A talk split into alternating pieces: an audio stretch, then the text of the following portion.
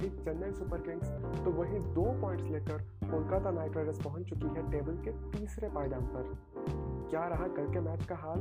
और क्या हो सकता है आज के मैच का प्लेइंग इलेवन दोनों ही तरफ़ से? हम अच्छे से बात करते हैं थोड़ा। तो पहले ये एपिसोड पूरा सुन लो। आप सुन रहे हैं ये podcast cricket umbrella I your host the cricket umbrella guy Adarsh let's get started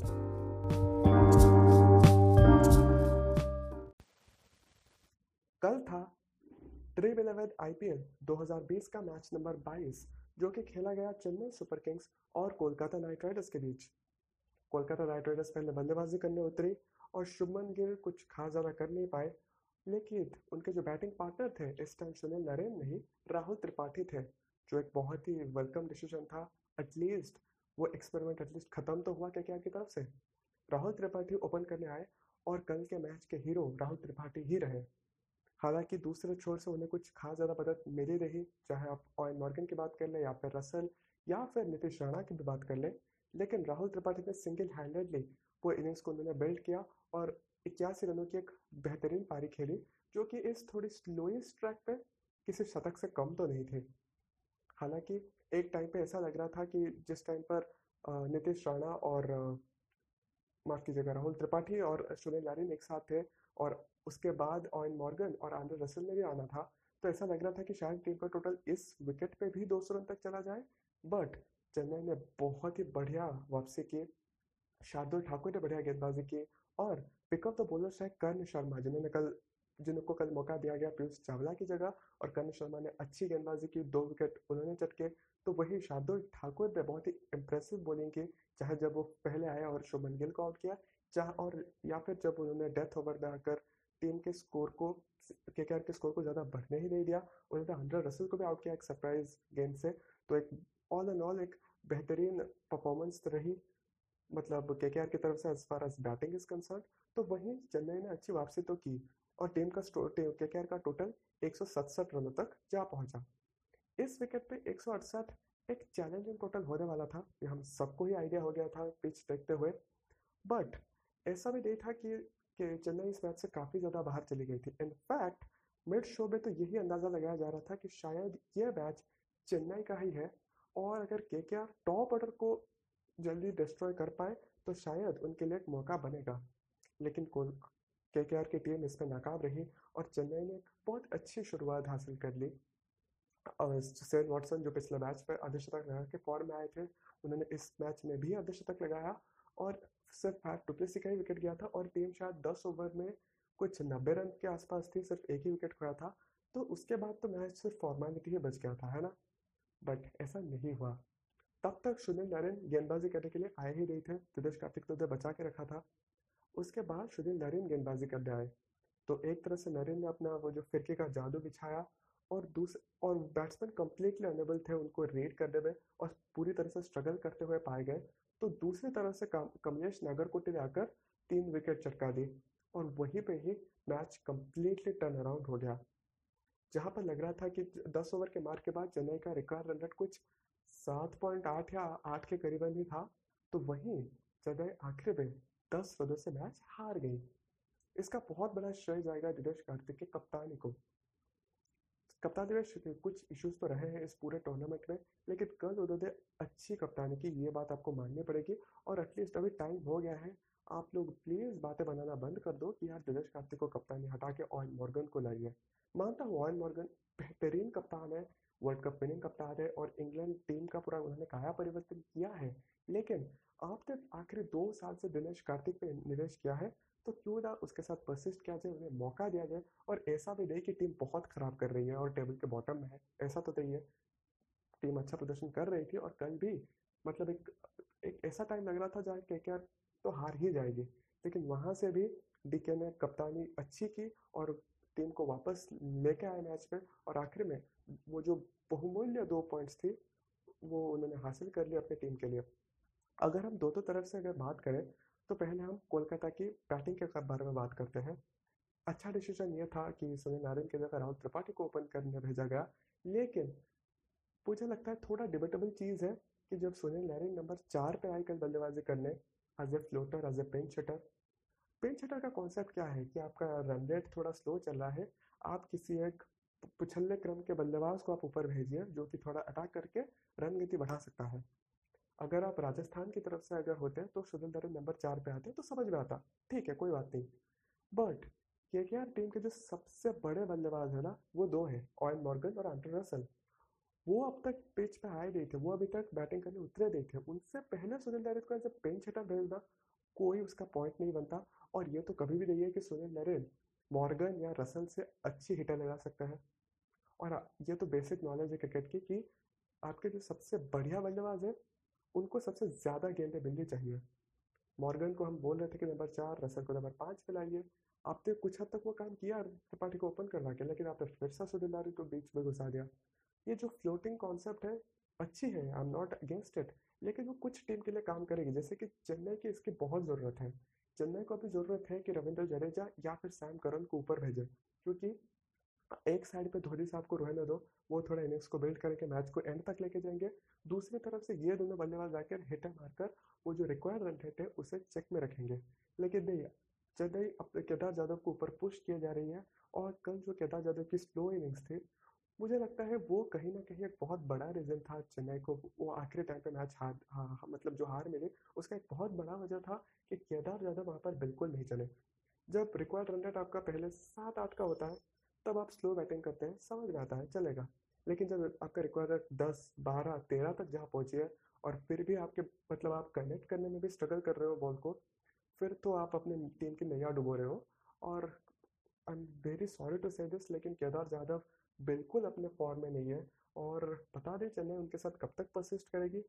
अगर इतने मौके दिए जाएँगे तो एक आधा मैच कहीं पर तो शायद केदार जाधव आधे तक लगा ले कि एक बड़ा नॉक खेल ले, लेकिन तब तक बहुत देर हो चुकी है। अभी आई थिंक टाइम हो चुका है चेन्नई को कि यार आप वो टफ कॉल लीजिए जो अच्छा परफॉर्म नहीं कर रहे उसे बाहर बिठाइए। क्योंकि पहले क्या होता था ना एक्सक्यूज मी पहले बात अलग थी। पहले आप छः में से आप तीन चार जीते हुए होते हो तो एक कहीं अगर आपका एक, एक वीक लिंक है बाकी सब मिलकर उन्हें प्रोटेक्ट कर लेते हैं तो वो आगे जाकर अच्छा खेल देता है। पहले की बात अलग थी लेकिन अब आप छः में से सिर्फ़ दो ही मैच जीत पाए हो। पहली बार ऐसा हो, पहली बार नहीं, दूसरी बार ही आईपीएल के इतिहास में ऐसा हुआ है कि आपका जो प्ले ऑफ़ पे जाने का जो रास्ता है ना, वो धीरे धीरे छोटा होता जा रहा है। So it's high time Stephen Fleming और महेंद्र सिंह धोनी को एक टफ कॉल लेना पड़ सकता है शायद। एनीवेज मतलब इतना ऐसे जो कप्तान है, ऐसे जो कोचेज हैं, उन, वो एटलीस्ट मेरे जैसे गवार की बात तो नहीं सुनेंगे। अच्छा है, लेकिन जो एक्सपर्ट्स बोल रहे हैं, उनकी बात तो सुन लीजिए, क्योंकि केदार और ये भी एक थॉट प्रोसेस हो सकता है कि अगर केदार जाधव ना खेले, उनकी जगह कौन आएँगे? शायद ऋतुराज गायकवाड़, क्योंकि उन्होंने भी कुछ अच्छा परफॉर्म किया था तो शायद टीम सोच रही है कि हाँ हम यादव को लेकर ही खेलेंगे।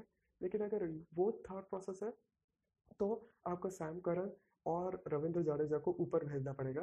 क्योंकि अदरवाइज़ उनके लिए बॉल्स तो काफ़ी उन्हें कम मिल रही है। आखिरी के तीन चार ओवर मिल रहे हैं और उसमें रिक्वायर्ड रन रेट अगर पंद्रह बीस का है तो वो कैसे करेंगे? हर कोई महेंद्र सिंह धोनी नहीं होता ना। तो अभी कुछ तो बैटिंग ऑर्डर में चेंजेस लाने पड़ेंगे चेन्नई को। और प्लीज़ के के कल आप जीत गए तो शायद वो गलतियाँ नज़रअंदाज हो सकती है, लेकिन वो प्रोसेस आपको ठीक रखनी पड़ेगी। मॉर्गन और रसल को ज़्यादा से ज़्यादा गेंदें मिलनी चाहिए बल्लेबाजी करने के लिए।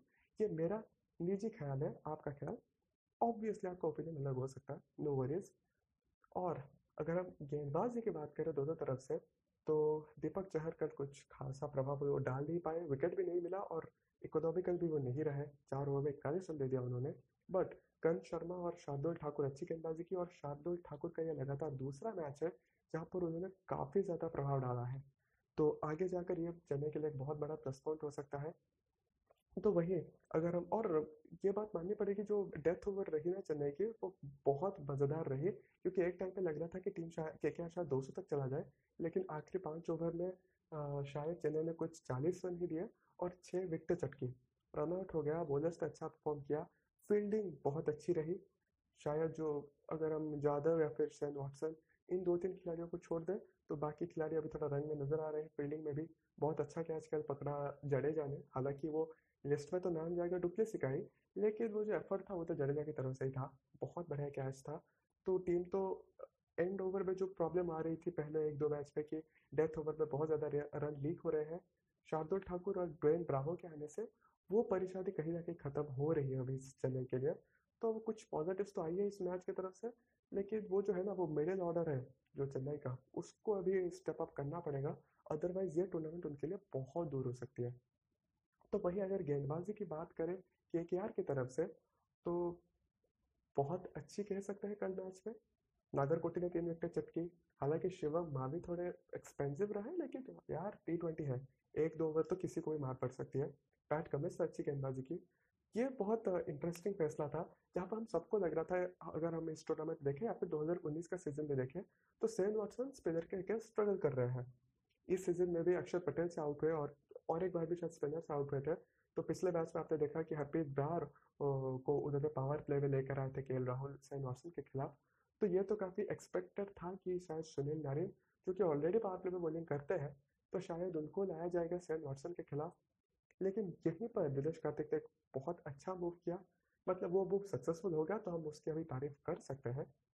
अगर हार गए होते टीम का तो हम इस डिसीज़न का मतलब आलोचना कर रहे होते अभी बैठ के। एनीवेज उनको मतलब सुधीर नारिन को वाटसन के खिलाफ डाला ही नहीं मतलब वो डाले ही नहीं गेंद। सुधीर नारिन गेंदबाजी करने आए दसवें ओवर तक।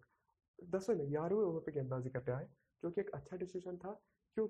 क्योंकि दिनेश कार्तिक ने अभी, अब सब टीम ना सीएस के स्ट्रैटेजी फॉलो मतलब स्ट्रैटेजी को समझ चुके हैं कि पहले ओवर वो अच्छा थोड़ा खेलेंगे, उसके बाद रन रेट को एक्सेलरेट करने की कोशिश करेंगे।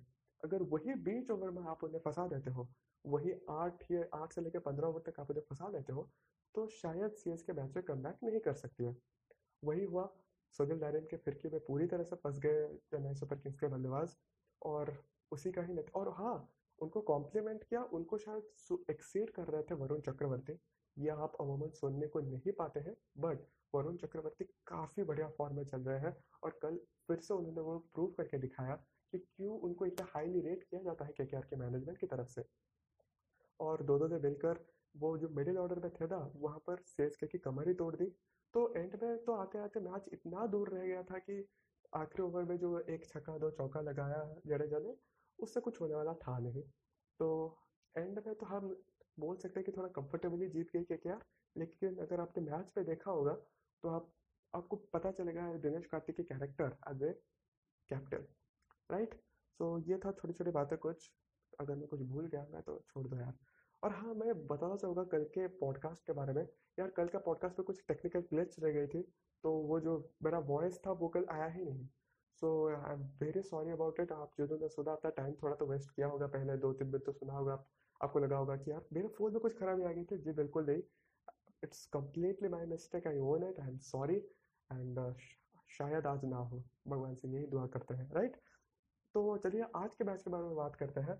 आज का मैच है जो टेबल के नीचे है थोड़ा किंग्स एक्सर पंजाब वर्सेस जो इंजरी से जूझ रहे हैं सनराइजर्स हैदराबाद इंजरी से जूझ क्यों रहे हैं? सिर्फ़ एक ही तो खिलाड़ी इंजोर हुआ है ना? लेकिन यही सोचने वाली बात है, जो एक खिलाड़ी इंजोर हुआ है हैदराबाद की तरफ़ से, वो दो तीन बॉलर से कम नहीं है। क्योंकि हैदराबाद की बॉलिंग वैसे भी स्ट्रगल कर रही थी। जो एक दो अच्छे बॉलर्स थे, वो थे राशिद खान और भुवनेश्वर कुमार। और अभी अगर भुवनेश्वर भी इंजोर हो गए हैं, अभी टीम का जो इनएक्स एक्सपीरियंस नहीं बोल सकते एक्सपीरियंसड है, लेकिन शायद उतना लीथल नहीं है अभी, और वो कम्प्लीटली एक्सपोज हो जाएगा शायद। क्यों? क्योंकि संदीप शर्मा अच्छी गेंदबाजी नहीं कर पा रहे हैं।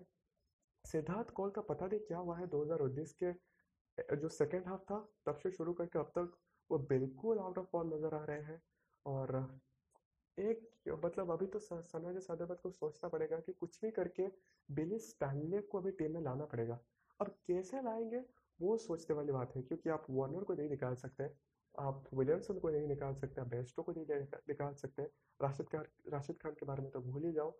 लेकिन अभी बिली स्टैनले को लाना पड़ेगा अदरवाइज़ ये बॉलिंग अटैक आसानी से 180 190 करवा देगी। आई एम सॉरी टू से लेकिन वो है ना, अभी उन्हें उतना ज़्यादा मैच प्रैक्टिस मिला नहीं है संदीप शर्मा और सिद्धार्थ कौल को।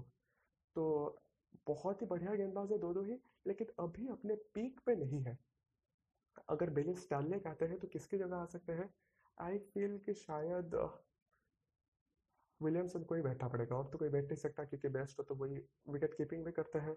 वार्नर कप्तान है, हालाँकि फॉर्म में तो वो लग नहीं रहे बिल्कुल।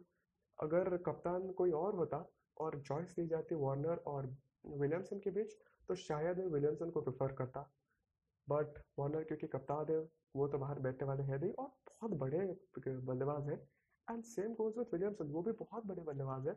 लेकिन अभी टीम के बैलेंस के लिए अभी मुझे लगता है स्टैनलिक इज़ वेरी इंपॉर्टेंट तीन चार मैच होते, हालाँकि चार मैचेस तक तो अगर वो नहीं चले तो बहुत लेट हो गई होगी, लेकिन तीन मैच तो कम से कम आप उधर बोल के चलो कि यार तुम तीन मैच खेलोगे you be sure about your place और भाई तुम बस एग्जीक्यूट करो हमारे लिए। तो ये थोड़ा सरदर्द की बात हो सकता है डेविड वार्नर के लिए, देखते हैं क्या होता है। और अगर हम दूसरी तरफ़ पंजाब की बात करें तो टेबल के सबसे नीचे है और उन्हें अभी ज़रूरत है किसी फ्रेश ब्लड की राइट कि कोई आए मतलब जो गेंदबाजी में वो धार लेकर आए और मेरे दिमाग में सिर्फ़ एक ही नाम चल रहा है, वो है Mujibur Rahman.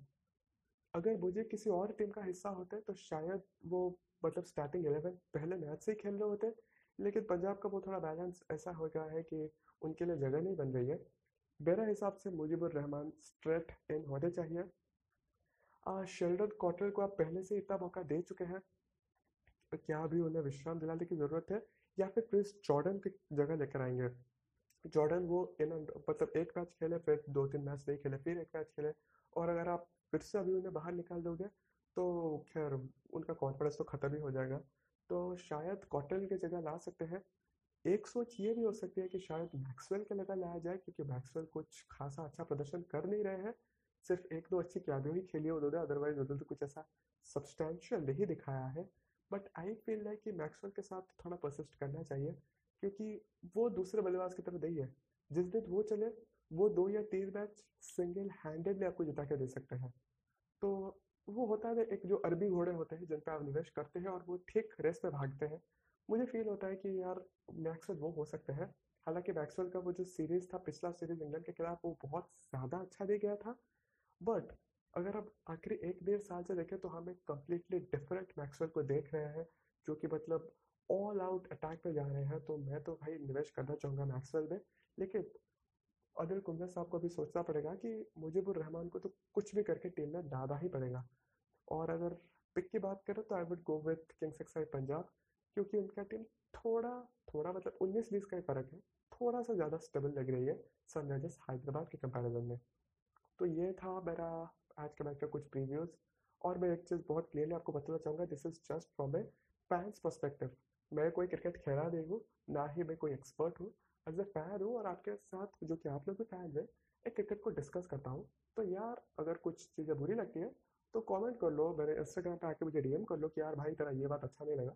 It's always my Instagram account is off you दो that at the rate cricket umbrella और आप कनेक्ट कर सकते हो वहाँ पर भी। अगर आप मुझे अभी स्पॉटिफाई ओवरकास्ट कहीं पर भी सुन रहे हो तो डू कंसिडर फॉलोइंग में and thank you for patiently listening मैं कल फिर से आपके साथ जुड़ूँगा। So that's it from my side goodbye take care and stay safe